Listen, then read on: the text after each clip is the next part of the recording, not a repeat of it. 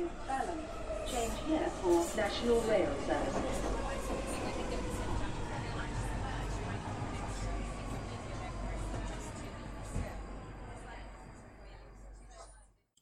Bine te-am regăsit în stația Londra. Eu sunt Manuel Cheța de la manuelcheța.ro și tu asculti podcastul Un român în Londra. Acesta este podcastul unde asculti poveștiri și comentarii personale despre ce s-a întâmplat în ultima perioadă. Aho, aho, copii și frați, stați puțin și nu mânați, la COVID vă abonați și podcastul mi ascultați. Mâine lockdown-ul slăbește, vremea se noiește, sănătate n-ai primit, dar la podcast ai venit. Ai venit cu voie bună, ești din casă odată în lună, nu am vești bune de dat, doar un podcast de ascultat. Sănătate îți doresc, vești bune prevestesc, când anul se va sfârși, noi tot pe aici vom fi. Așadar, bine te-am regăsit la un nou episod de podcast. De data aceasta suntem la episodul numărul 111, numit VC Day 00, înregistrat în data de 12 mai 2020, în jurul orelor 21, într-o zi de marți, aproape care fiecare dată. Și ca să explic, în primul și în primul rând, nu este zi de colind, este mai și colindul în mod normal s-ar întâmpla ăsta cu plugușorul ceva mai târziu, probabil, prin uh, începutul lui ianuarie anul viitor. Dar e un fel de poezie, de speranță și sper că v-a plăcut. Dacă e, câteodată aș mai putea face niște rime din asta, din astea impromptu, pentru că n-am scris nicăieri uh, cuvintele respective și în mod sigur le-am și uitat de când le-am uh, pronunțat, adică acum exact un minut. Așadar, bine te-am regăsit la un nou episod de podcast. Să nu uite înainte de orice, micile mele anunțuri. Acest podcast este parte a Ad Network thinkdigital.net.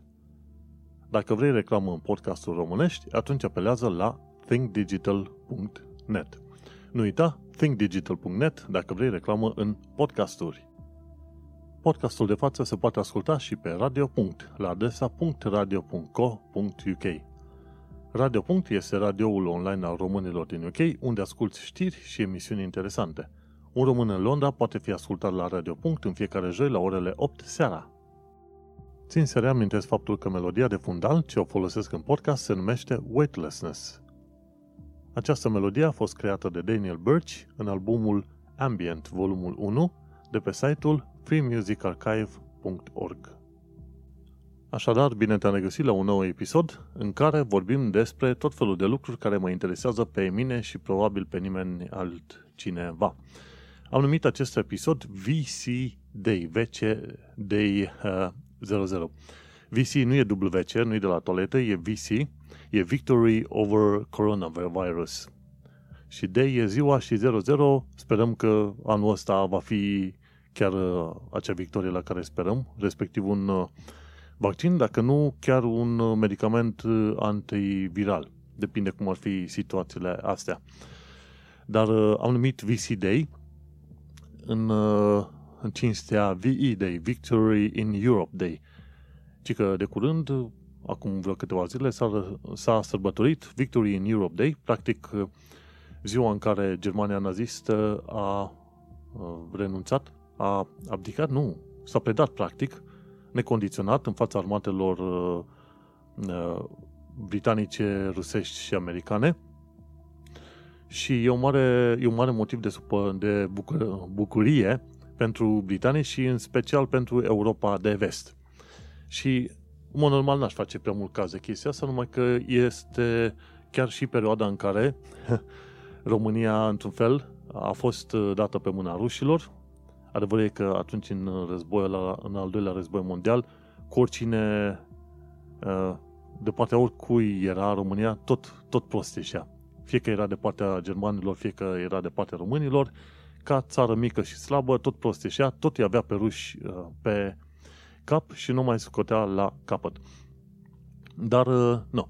Pe aici a fost foarte interesant și poate chiar uh, puțin emoționant să vezi cum toți oamenii s-au bucurat de acea zi din urmă cu 75 de ani, când în 45, în ziua de 8 mai, mi se pare 8-9 mai 1945, Germania a, a, a renunțat la război și s-a declarat înfrântă în acte undeva au semnat o declarație undeva prin uh, Franța. Și aia ar, uh, a însemnat teoretic finalizarea celui de-al doilea război mondial în Europa. dar nu și în Europa de Est. Pentru că Europa de Est a rămas în continuare sub controlul rușilor, care rușii au bătut uh, joc de toate țările din zona de influență, de la Polonia până la uh, până în zona altă, Albania, Bulgaria, România, Ucraina, ce vrei tu mai departe. Practic, pentru România, atunci a început distrugerea cea mare sub mâna comuniștilor.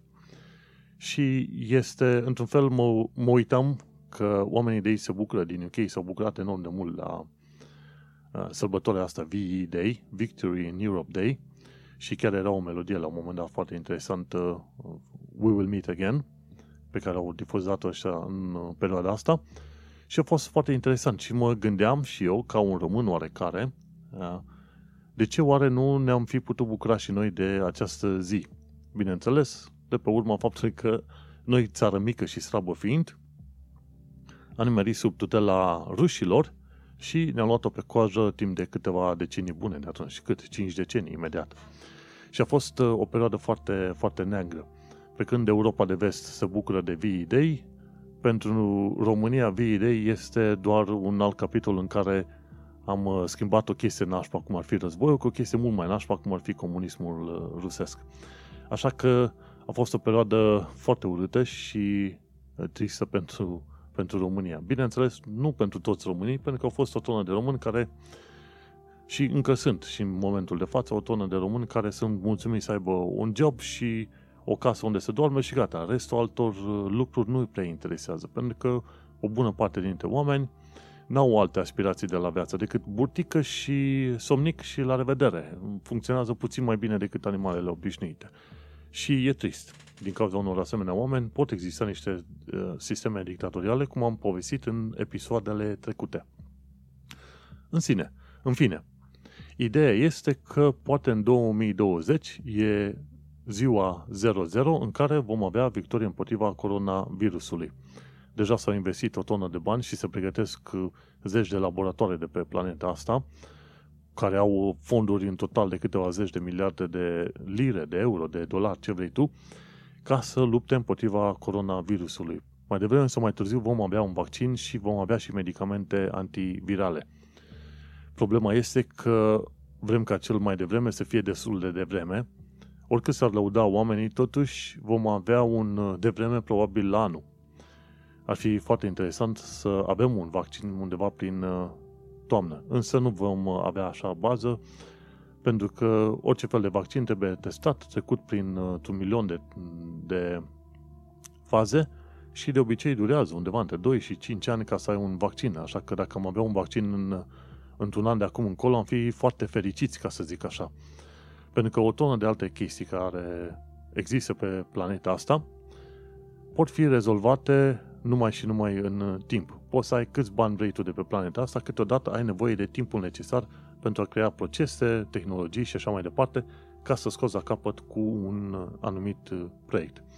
Așa cum am zis mai de mult, lumea n-a, n-a fost pregătită pentru pandemia asta, pentru că dacă ar fi fost pregătiți, ar fi avut niște timp suficient investit în laboratoare și bani ca să reușesc să uh, o scoți la capăt.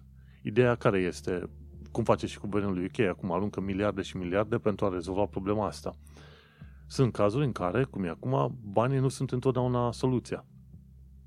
Sunt uh, multe situații în care este bine să ai bani mulți dar să investești în timp ca mai apoi să obții o soluție foarte bună. În fine, am mai vorbit despre chestia asta în episoadele trecute și guvernul UK, la fel ca multe alte guverne de pe planeta asta, au bătut apa în piuă aiurea și nu s-au pregătit pentru o situație din asta de pandemie.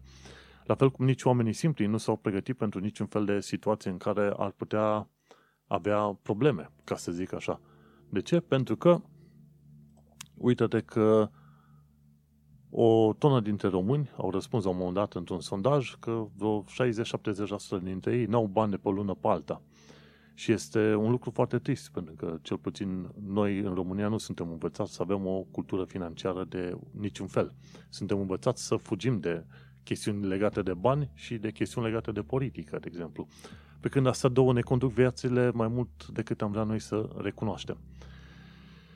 Și uite-te așa că sper ca 2020 să fie VC Day 00.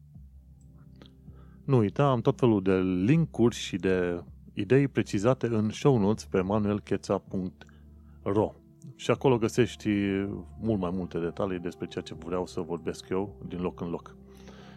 Ei bine, și vreau să mai vorbesc despre ieșirea din lockdown. Ci că mai nou, uh, premierul britanic Boris Johnson a spus că vrea să înlesnească puțin uh, accesul oamenilor la muncă, să dea drumul puțin la economie. Și adevărul e că eu am propriile mele predicții, ar fi trebuit să se înlesnească, să zicem, lockdown-ul ăsta abia prin iulie. Și oamenii deja au arătat că nu mai au răbdare să stea prin case. De când, de când s-a pomenit prima oară că ar urma ca lockdown-ul să fie ridicat, o tonă de oameni deja au ieșit pe străzi. Eu în continuare prefer să stau pe acasă, să ies o dată la două săptămâni, dacă pot, poate chiar mai rar, pentru că una este că lockdown-ul nu mai are loc, izolarea asta, dar alta e că problema esențială nu s-a rezolvat, adică virusul încă există, boala încă există și nu știi cum îi lovește pe oameni. Să nu uităm că 50% din oamenii care sunt puși pe, care au nevoie de ventilator, mor. Așa că gândește-te, spectrul este acolo și în, în continuare bărbații, de exemplu, sunt mai susceptibili de îmbolnăvire decât femeile. Și asta chiar dacă nu e în considerare faptul că băia, bărbații nu prea au treabă cu igiena. Când ignori treaba aia, totuși mai rămâne un alt factor care spune că, într-adevăr, bărbații sunt mai la risc decât femeile în cazul ăsta. Doar ziceam. Și atunci, important e să apelezi la propriul tău bun simț. Dacă ai posibilitatea să lucrezi de acasă, ei bine, lucrează de acasă până în iulie. Pentru că uh, ai avea timp suficient în câteva săptămâni de zile să-ți dai seama cum evoluează situația peste tot pe, prin Londra, de exemplu, unde stau eu, sau prin UK. Așadar, mai bine să fii foarte atent decât să te duci cu valul, pentru că cine știe ce se poate întâmpla. Eu cum pot să lucrez de acasă și am bafta asta, e bine, voi sta probabil până prin iulie, chiar dacă de la muncă o să ni se zică, faptul că putem veni la serviciu, la birouri. Deși mi-e dor de monitoarele mele de la birou și de cafeaua de acolo și de alte chestii, n-am să merg. Pentru că prefer să apelez la propriul meu bun simț și să zic nu, prefer să fiu puțin mai protejat. În UK, uh, guvernele teritoriale ale Scoției, uh, țării Galilor și Irlandei de Nord au preferat să rămână în lockdown. Au spus, nu, e prea devreme, nu ne grăbim să ridicăm acest lockdown pentru că în continuare problema există și oamenii au, chiar au dreptate. Și un alt lucru bun pe care l-am auzit a fost și faptul că schema asta de furlough, de șomaj tehnic, a fost extinsă până prin octombrie. Și adevărul este că au făcut un lucru bun.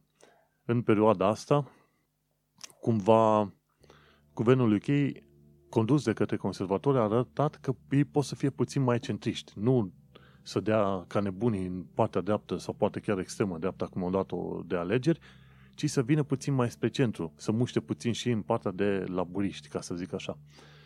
Și uite că ajută cu bani o tonă de firme, deși uh, probabil dau cu mână și cu alta pot să ia. Important este că atunci când ai de ales între a-ți fi foame și de a muri din cauza unei boli, vei risca întotdeauna să te îmbolnăvești. Pentru că foamea lovește mai, mai puternic și mai direct decât uh, boala.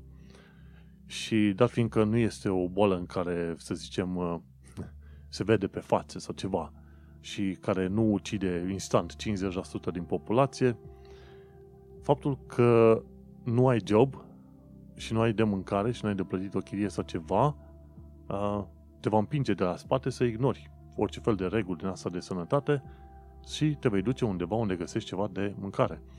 Și probabil că guvernul UK și sper și că și în alte locuri își dau seama faptul că nu poți să ții închiși oamenii în casă dacă, nici, dacă nu le dai uh, metode de subzistență.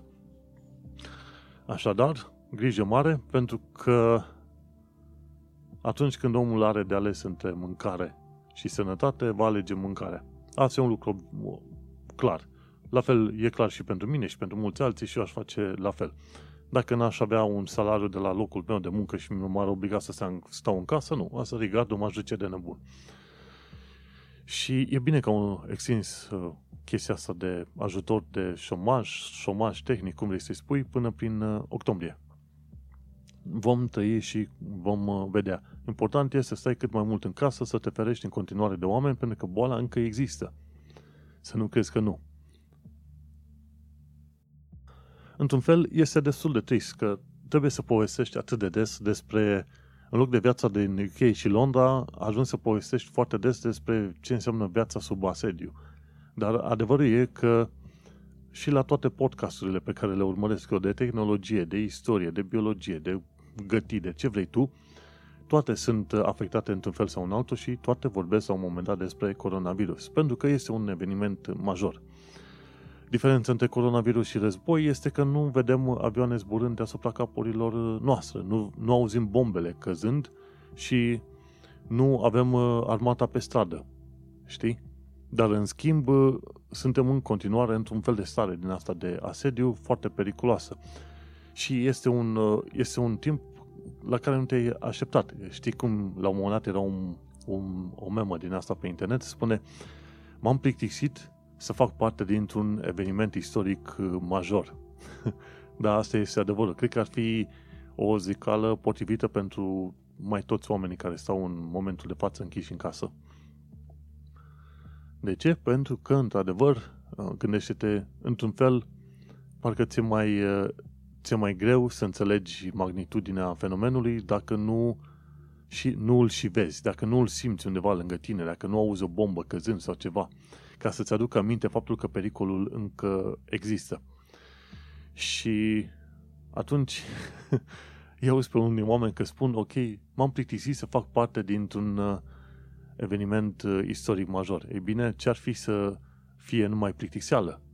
Pentru că n-ai vrea să faci parte în uh, mod propriu-ziste în, în evenimentul ăsta și să fii parte chiar unei statistici. Gândește-te la cei care lucrează ca delivery workers, cei care lucrează la transporturi, cei care lucrează la uh, spitale.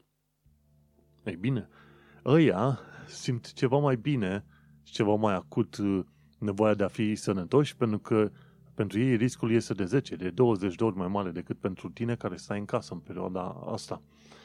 Așa că cel mai rău lucru care ți se poate întâmpla, o plictiseală, ei bine, e un lucru pe care eu îl accept 100% și m-aș bucura să trec de tot evenimentul ăsta numai cu o plictisială din asta mare. Bine, adevărul este că, având acces la tehnologie și internet și ce vrei tu, plictisială e cam, uh, cam mult spus. Pentru că ai filme, ai jocuri, ai cărți pe care le poți uh, citi pe bandă rulantă, cum încă citesc acum cartea asta de Melvin Bragg, Bragg The Adventure of English.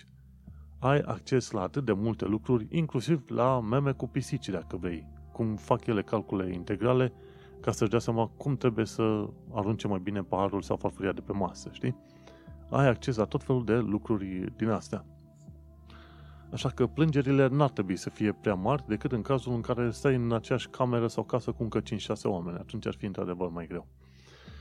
Dar, uh, da, este un eveniment major, este un eveniment special și de-aia ne pomenim vorbim, vorbind atât de des despre asta și mai ales că acum cât sunt 30 și ceva de mii de oameni morți în UK, sunt șanse foarte mari că se vor ajunge la peste 40 și ceva de mii în, uh, într-un uh, timp destul de scurt și asta e doar primul val.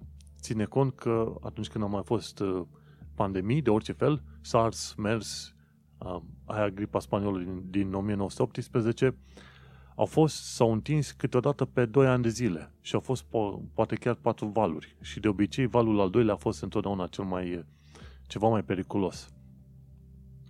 Și atunci gândește-te că și acum circulă meme care îi avertizează pe oameni. Bă, vedeți, ne plângem cum e acum în primul val, dar vezi în al doilea val cum o să ne lovească.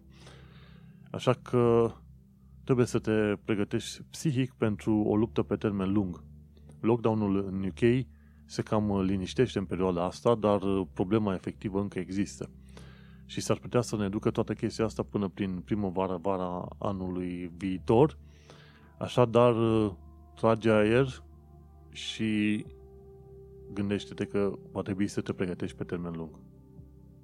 Am zis să-ți, să tragi aer, nu să-ți dai aere. Vezi că e o mică mare diferență între astea două.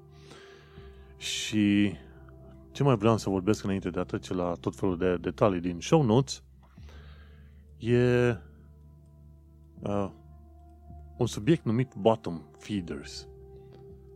În uh, lumea biologiei, bottom feeders înseamnă scavenging, tot felul de animale marine care mănâncă tot felul de chestii care au ajuns pe malul, uh, or, nu pe mal, ci pe fundul oceanului.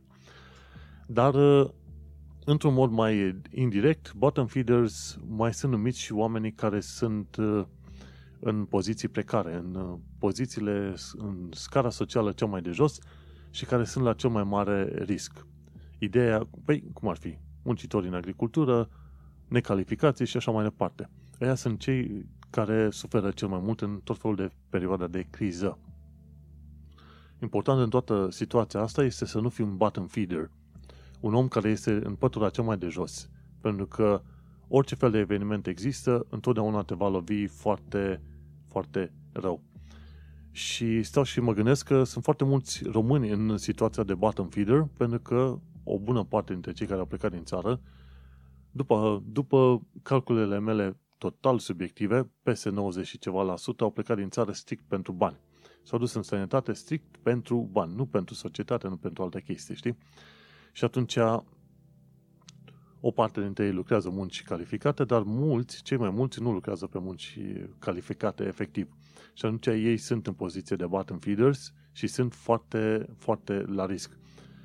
Și am văzut că în, și în mediul școlar, dacă te uiți foarte atent, cei mai mulți copii n-au, au zero interes de școală, nu se gândesc la viitor, nu interesează. Și pe aia când ajung să termine liceul, se duc probabil la facultate că sunt împiși din spate de părinți și după aia cu facultate se duc să lucreze ca ce? În construcții, vânzători sau, sau dacă nu pleacă din țară să lucreze la sânzi de căpșuni, agricultură, construcții în uh, străinătate.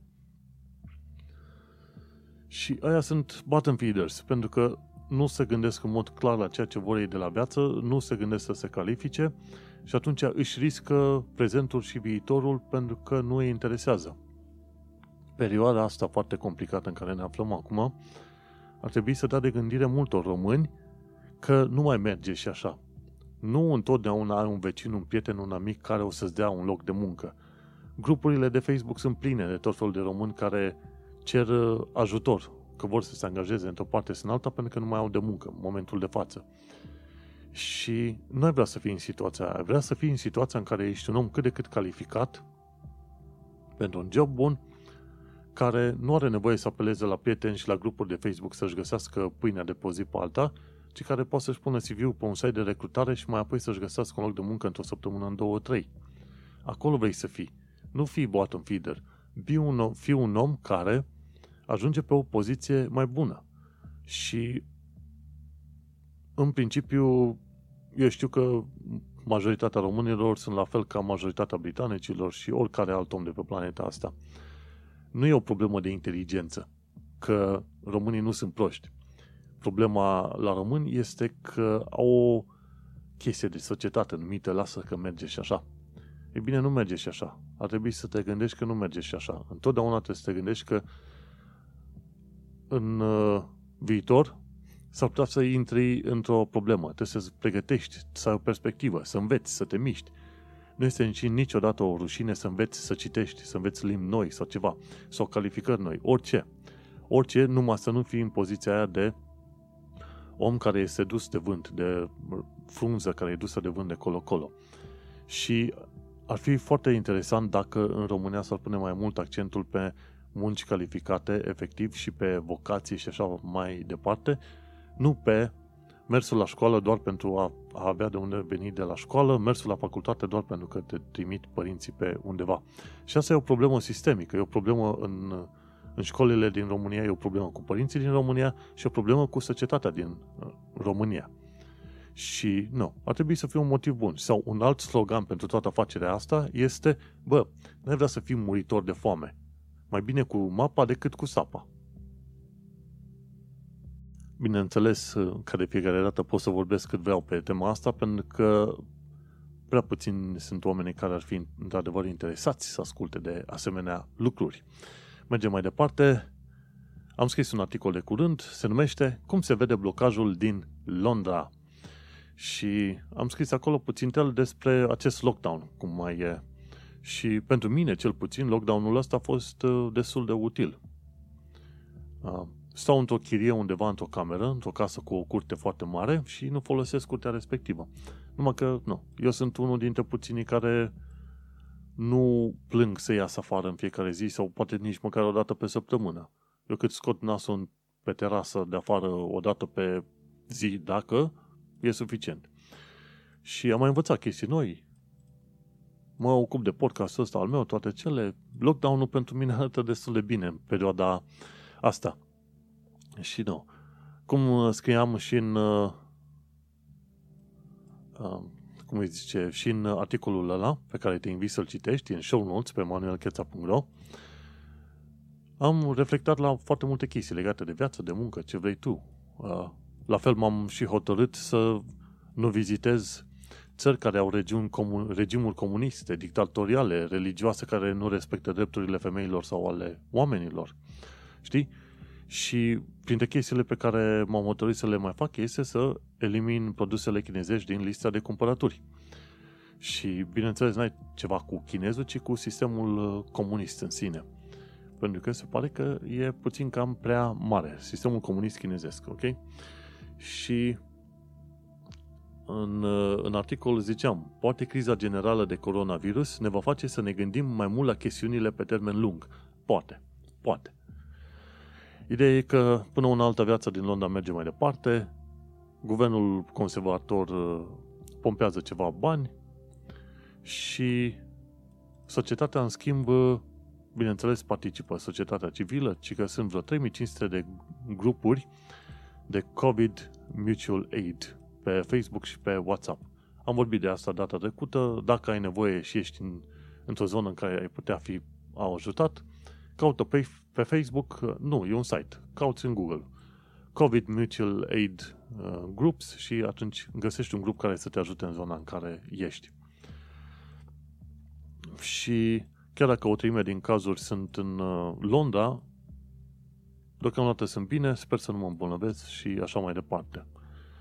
Blocajul din Londra se vede bine pentru cei care sunt uh, protejați și își permis să stea acasă. Pentru ceilalți este o viață destul de dificilă.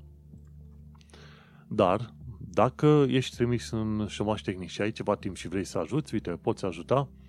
De exemplu, poți să participi la London Volunteering. Tot ce ai de făcut este să te duci pe london.gov.uk și să cauți volunteering. Și poți ajuta oamenii. Dacă vrei, poți să uh, faci voluntariat la Nightingale. nhsprofessionals.nhs.uk la Nightingale. Uh, poți să ajuți și în tot felul de alte moduri. De exemplu, dacă ai un calculator, poți să donezi timp de procesare în proiectul Folding at Home. Și uite, o serie de podcaster români sunt implicați în proiectul, în campania Vorbim de Bine, în care se strâng bani pentru Spitalul Elias și în care, uh, prin care campanie, tot felul de firme pot dona bani la campania Vorbim de Bine și firmele alea își vor avea numele pomenit în podcasturi. Deci sunt chestii care se fac în perioada asta și sunt uh, foarte, foarte bine venite.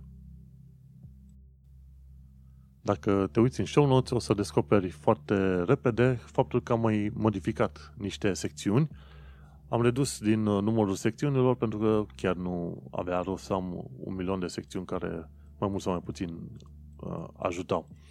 Am secțiune COVID-19, am actualitate britanică și viața în sănătate plus informații practice și cred că asta ajunge. Plus aia cu limba engleză și cultura britanică. Acum le-am uh, unit pe astea două pentru că au ceva legături. Dacă vrei să afli de 10 emisiuni TV britanice, printre care și cea cu SF-ul Doctor Who, Doctor Who e foarte interesant, Uh, nu uita să dai click pe linkul din show notes la secțiunea de învață limba engleză. Am învățat despre propoziții condiționale de curând, if, then, if, then, dacă fac ceva, atunci iese ceva. Și am învățat despre William Cuceritorul. Și tot urmânând uh, tot felul de chestiuni istorice, afli foarte des că, de fapt, Franța și UK și Germania și Olanda și inclusiv Danemarca au o legătură extrem de strânsă și inclusiv vikingii. Toți ăștia au o legătură strânsă. Dacă iei 2000 de, 2000 de ani de istorie, Imperiul, mai pui și Imperiul Roman pe acolo și Biserica Catolică și pui foarte mult Franță și Anglie, e bine, până la urmă ajungi în uh, situația de astăzi. Este foarte interesant de văzut cum, de exemplu, englezii până când au ajuns să fie pe picioarele lor, au fost călcați de tot felul de nații de jur, de jur împrejur. Și s-au adaptat, au crescut, s-au făcut mai puternici și au avut uh, și de, de câștigat de pe urma rivalității cu Franța. Să nu uităm că Franța a avut câțiva regi care au condus uh, Anglia de-a lungul secolelor. În fine, foarte interesant de aflat de istoria britanică. Și au, la secțiunea asta cu COVID-19, ca să trecem la chestiuni cronologice, să zicem, cei de la Sky News au făcut un uh, reportaj cum se descurcă UK cu coronavirusul. Bine, ei au, prezint, uh, au prezentat viața într-un orășel mai mic din nordul Angliei și i-a întrebat pe oameni cum e la spital, cum e când sunt acasă, cum e când sunt la muncă și cum se vor descurca ei în perioada asta dificilă. Adevărul este că i-a luat pe mulți prin uh, surprindere și este greu pentru foarte mulți dintre ei, însă, așa cum am povestit în alte episoade, ar trebui să vină un război atomic ca UK-ul să nimerească într-o situație atât de nașpa și de urâtă pe cum a fost România în anii 90. Dar asta nu înseamnă că oamenii nu suferă în uh, perioada asta și nu sunt la risc de a-și pierde joburile sau poate, poate cine știe, chiar uh, ipotecile la case, nu? Uh, apropo de COVID-19, am aflat de curând că și copiii pot fi infectați destul de rău de coronavirus. Și că 40 de copii din Londra au fost tratați cu o boală hiperinflamatorie legată de coronavirus. Și mi se pare că au și murit vreo câțiva dintre ei, dar în principiu 40 de copii au fost uh, afectați foarte, foarte puternic de coronavirus. Gândește-te, ok, procentajul este mai mic, dar riscul încă există. Pentru cine nu știe, Jonathan Pye este un comedian de pe YouTube. Însă, el vorbește pe teme reale și după aia mai exagerează puțin pe aici pe acolo, mai pune o glumiță și așa mai departe. Și de curând a publicat un filmuleț în care spune Coronavirusul a scos la iveală distrugerea NHS de-a lungul deceniilor. Practic, eu inițial credeam că NHS este pur de stat, dar de fapt este cu fonduri de la stat, dar manageriat cumva, manageriat cumva în uh, mod uh, privat. Și de-a lungul timpului, bineînțeles, au avut uh, fondurile tăiate pe bandă rulantă. Nu trebuie să te mire, de exemplu, că atunci când vrei să te duci la GP, General Practitioner, sau medicul de familie, trebuie să aștepți săptămâni întregi până îți vine rândul. De ce? Ei bine, tocmai de la tăierile astea de fonduri.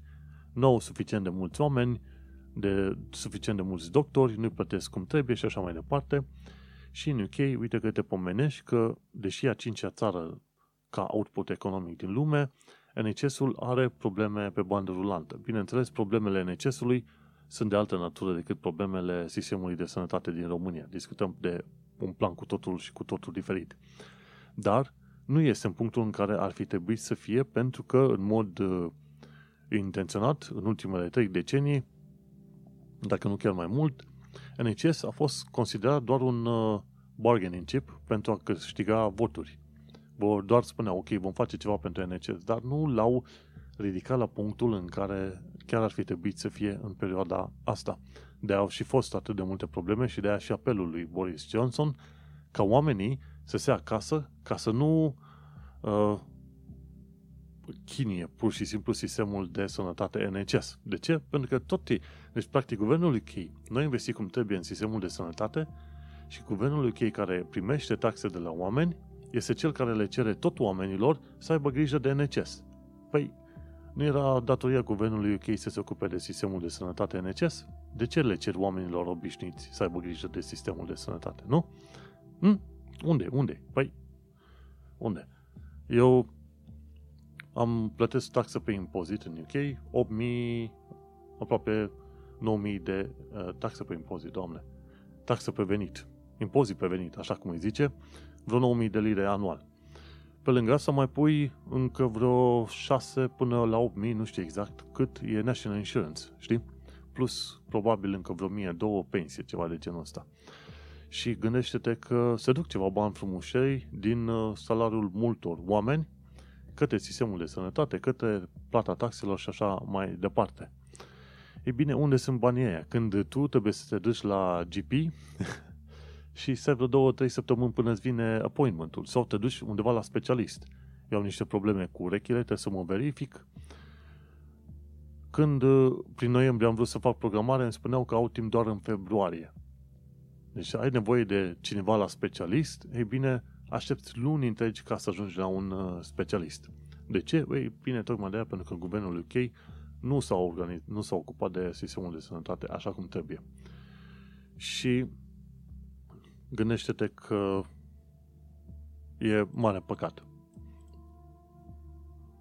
Ca alternativă, nu uita că dacă te doare ceva și e o problemă care îți afectează viața de zi cu zi, munca de zi cu zi, nu te poți concentra, nu poți să-ți faci munca, te doare ceva, e foarte intens, nu aștepta după GP, pentru că ăla o să dureze săptămâni până ajungi la el. Sună la 111 și de cele mai multe ori, dacă spune să aștepți mai mult până ajungi la un operator, e mai simplu să te bagi pe formularul online 111 NHS, pe formularul online și să spui că să-ți specifici simptomele și să spui că preferi să fii sunat înapoi.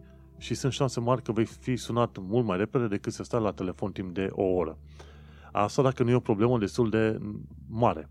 Dacă e o problemă care te supără destul de mult, prefer, preferă să te duci la Urgent Care Centers. Află care Urgent Care Center e în zona ta și du-te acolo pentru că oamenii aia se vor, te vor primi pe loc. Nu ai nevoie de programare sau ceva. Dacă este o problemă destul de măricică, atunci, într-adevăr, te poți duce liniștit la Urgent Care Center dacă nu poți să aștepți după 111 sau pe online la NHS 111. Că altfel, dacă stai după GP, pf, trec săptămâni întregi și degeaba. O chestie interesantă legată de coronavirus, tehnologia a arătat că poate să ajute în perioada asta. Ca de exemplu, foarte mulți oameni au început să se învețe să facă conferințe online. Foarte mulți oameni s-au învățat să lucreze de acasă. Și uite că în Singapore, de exemplu, se folosesc uh, câini robotici pentru a alerta oamenii legat de distanțarea socială în parcuri. Practic, uh, Singapore a cumpărat vreo câțiva câini din ăștia automați, numiți Spot, de la firma Boston Dynamics, firma americană.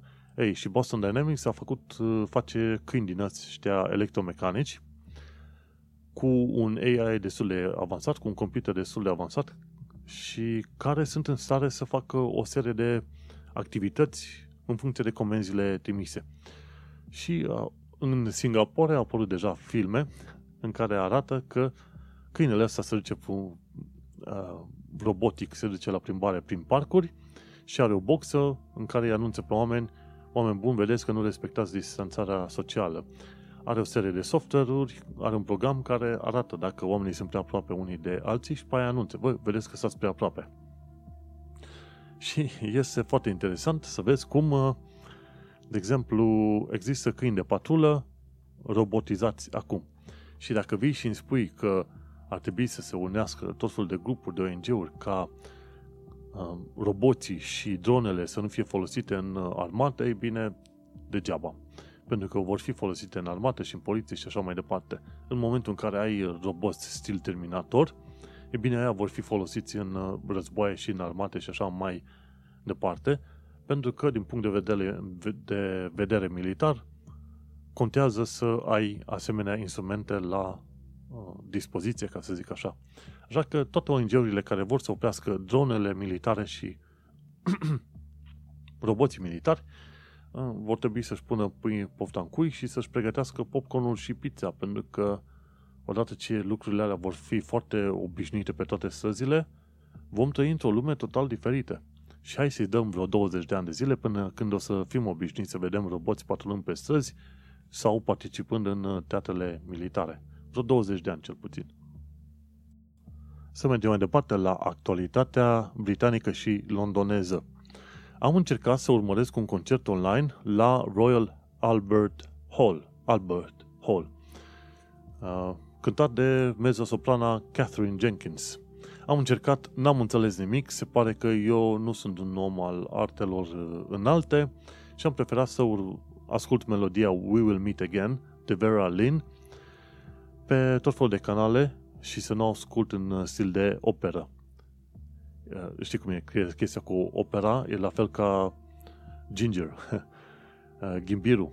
E acquired, acquired taste, taste, un gust pe care trebuie să-l cultivi nu e ceva care se lipește de tine. Sau poate de unii oameni se lipește, dar nu de mine. Am încercat, am suferit, am plecat. Nu înseamnă că Catherine Jenkins are vreo problemă. Nu, eu am o problemă. Dar am ascultat We Will Meet Again. E o melodie foarte interesantă, uplifting și care teoretic i-a ajutat pe soldați în cel de-al doilea război mondial.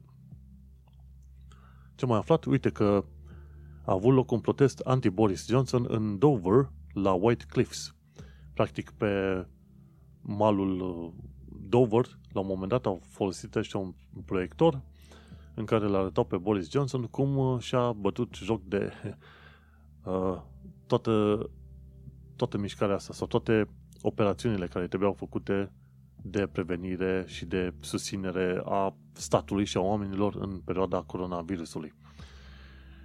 Dar, uh, bineînțeles, Boris Johnson, tot ce a putut face anul trecut, scopul lui era să câștige Brexitul, să câștige alegerile și așa mai departe, nu l interesa pe el de rapoartele care au fost uh, generate în care spuneau că UK nu este pregătit de pandemie. Mm. Și tocmai de aceea a apărut uh, protestul ăsta anti-Boris Johnson la Dover. Și tot legat de Marea Britanie, uite, conspirațiile, conspirațiile 5G. Ci că după ce zeci de tunuri de telefonie au fost afectate, Acum conspiraționiștii încep să atace în mod direct tehnicienii telecom. Unii oameni au fost atacați, oameni care doar puneau fire de, de internet, obișnuite, știi? Deci sunt unii atât de proști și de idioți cu conspirațiile astea 5G încât încep să, abat, să ia la bătaie pe oricare om care pune un fir undeva sub trotuar. Și uite că în UK chiar s-au întâlnit oameni de ăștia care au atacat tehnicieni i-au înjurat, i-au filmat, i-au amenințat că îi prind, că îi omoară, că ce vrei tu, știi? Deci au intrat într-un fanatism de ala, cred că printre naziști și fanatismul ăsta musulman, o să vezi și fanatismul 5G. Și oameni care vor fi trebui, vor trebui băgați la închisoare pentru conspirațiile astea idiote cu 5G. Pe de altă parte, legat de Telecom, uite că tot mai mulți radioamatori au intrat pe fir. Ci că de vreo s-au, s-au mulțit numărul de amatori sau s-a mărit numărul de radioamatori cu vreo 30% și e în creștere. Nu, oamenii sunt de acasă, bineînțeles ce vrei să facă. Fac uh, niște cursuri specifice pentru radio, primesc un cod al lor, o identitate a lor și pe aia pot intra pe unde să discute cu alți oameni pe calea undelor. și este un lucru foarte interesant și foarte plăcut la un moment dat era un articol despre o fată de 9 ani care învățase să vorbească pe radio. Și e foarte interesantă, e o activitate extraordinar de fain de făcut și de ce nu, dacă ai timp și chef, nu ar fi rău să te faci un radio amator în perioada, perioada asta. Să nu uităm că prin SUA, perioada 1920-1921, 25, pardon, a prezentat o perioadă de boom, de boom, pardon, de creștere în uh, lumea radioamatorilor. Era un mediu nou-nouț, păi cum este podcastingul acum în România. Oamenii nu prea știau ce să facă cu el, nu știau dacă se potrivesc reclame pe radio și așa mai departe, dar oamenii au descoperit un mediu nou și așa cum a fost alții oameni care au descoperit internetul prin anii 80-90 și așa mai departe, un mediu nou și foarte fain și au zis, ok, hai să facem o chestie prin care să răspândim lucrurile care ne interesează pe noi. Și oamenii vorbeau de cele mai noi știri la un moment dat, radio amatorii din 1920. În alte situații uh, făceau mici piese de teatru, după aia recitau, alții citeau, alții cântau și tot așa mai departe.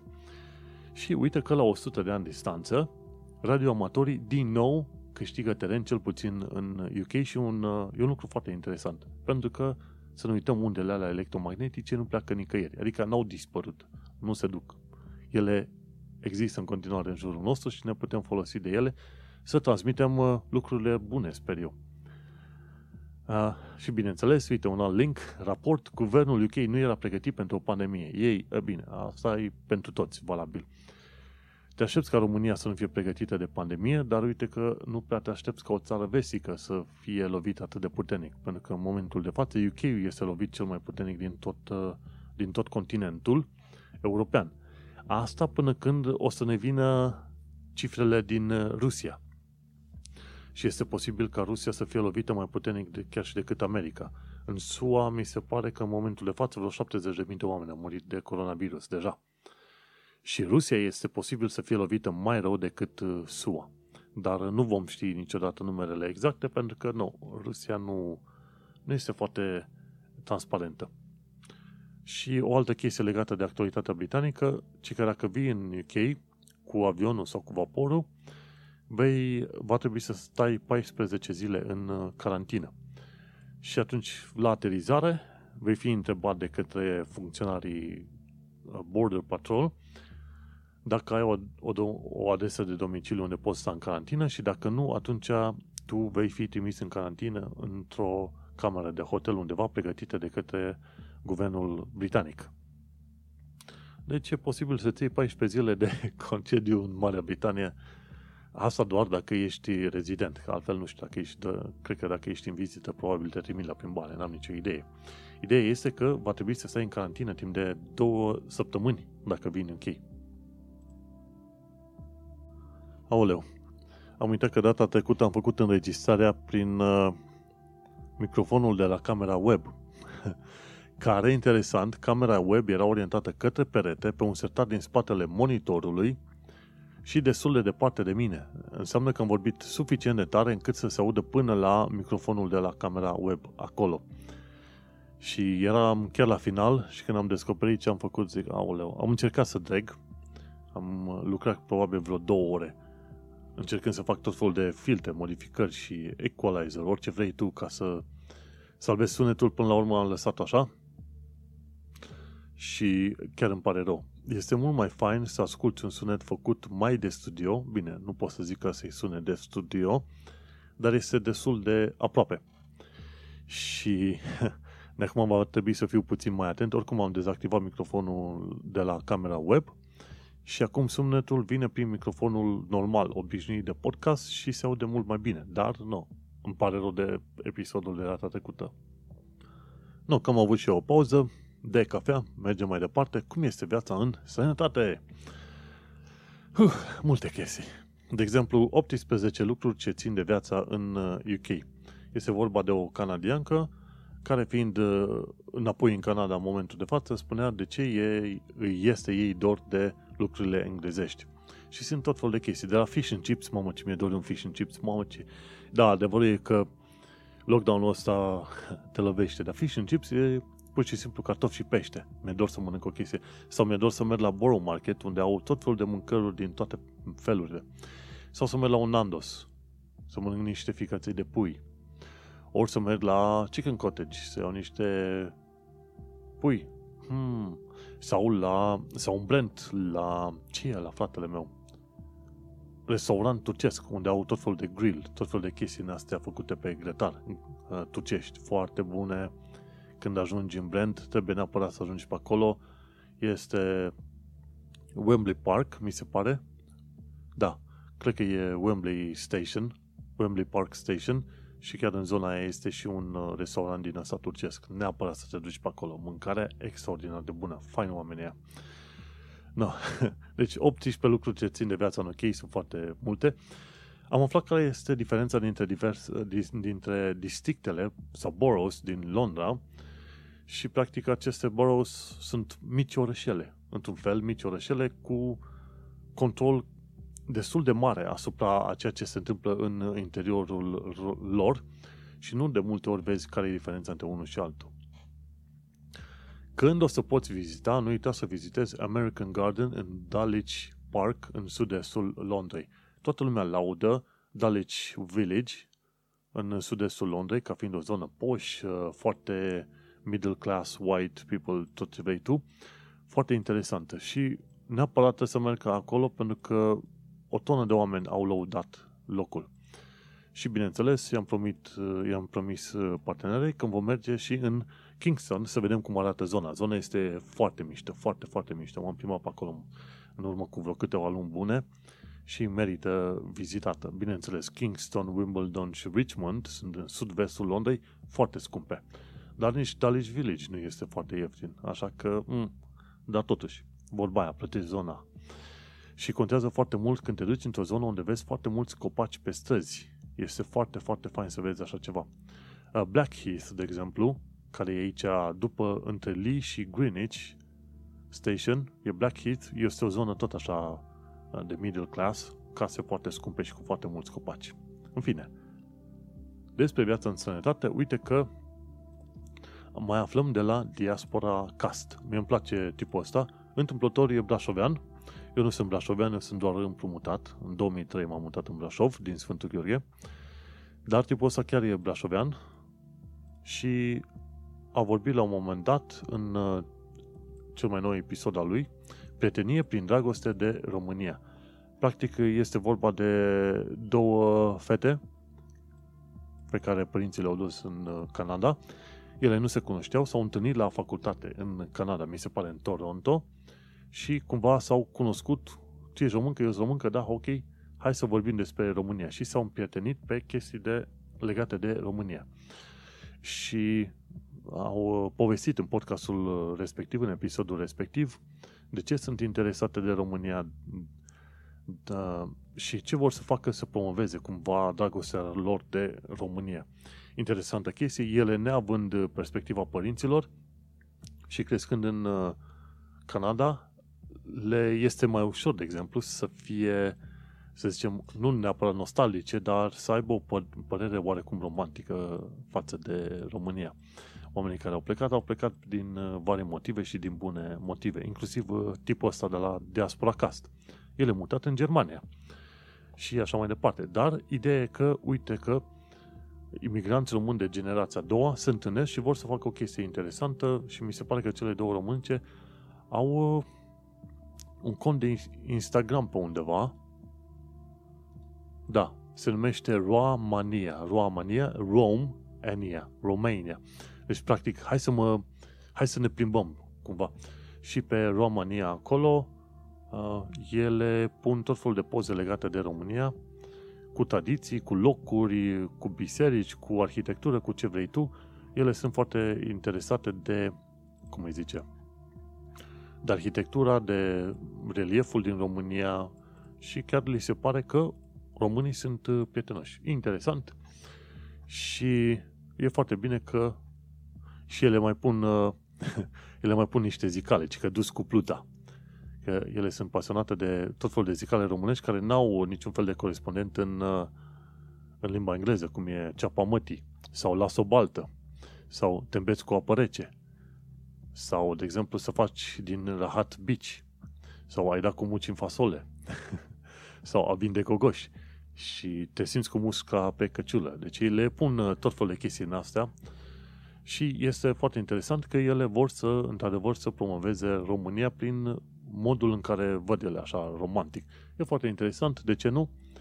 Uite-te că se întâlnesc imigranți de generația a doua care să fie cumva mai atașați de de țară, de România, decât noi ăștia care am plecat prima generație, ca să zicem așa. Nu uita, am uh, linkul Diaspora Cast în uh, Viața în Sănătate, în secțiunea respectivă și afli despre două românce din Canada. Și, așa ca de final, câteva lucruri foarte scurte la informații practice, poți să faci tabla mulțirii cu ambele mâini. Dă click acolo să afli cum poți folosi cele două mâini ca să faci tabla înmulțirii. Este foarte interesant. Ca de exemplu, fiecare mână, de la degetul mare către degetul mic, ai numerele 6, 7, 8, 9, 10. Dacă vrei să calculezi cât e 6 sau 6, vine, pui degetele mari unul peste altul și atunci sunt două degete care se intersectează, deci ai 2 și după aia înmulțești degetele libere, adică celelalte 4 la fiecare mână, e 2, adică două degete înseamnă 20, plus 4 ori 4, 16, 36. Și practic tu poți să faci înmulțiri așa de la 6 încolo, numai pe mâini. O chestie interesantă pentru români, amenziile date în România pe motiv de coronavirus pot fi contestate și sunt șanse mari să fie anulate. Cum se folosește corect masca de protecție? Cei de la USR au făcut un film în care ți se explică atunci când pui masca, o pui pe după ureche și când o dai jos, iei numai urechenițele alea, cum se spune, numai bretelele alea de la mască și nu atingi masca în față. Și bineînțeles, după aia te speli pe mâini. Și 5 întrebări și răspunsuri despre Settled Status cu Veronica de la Settled QA.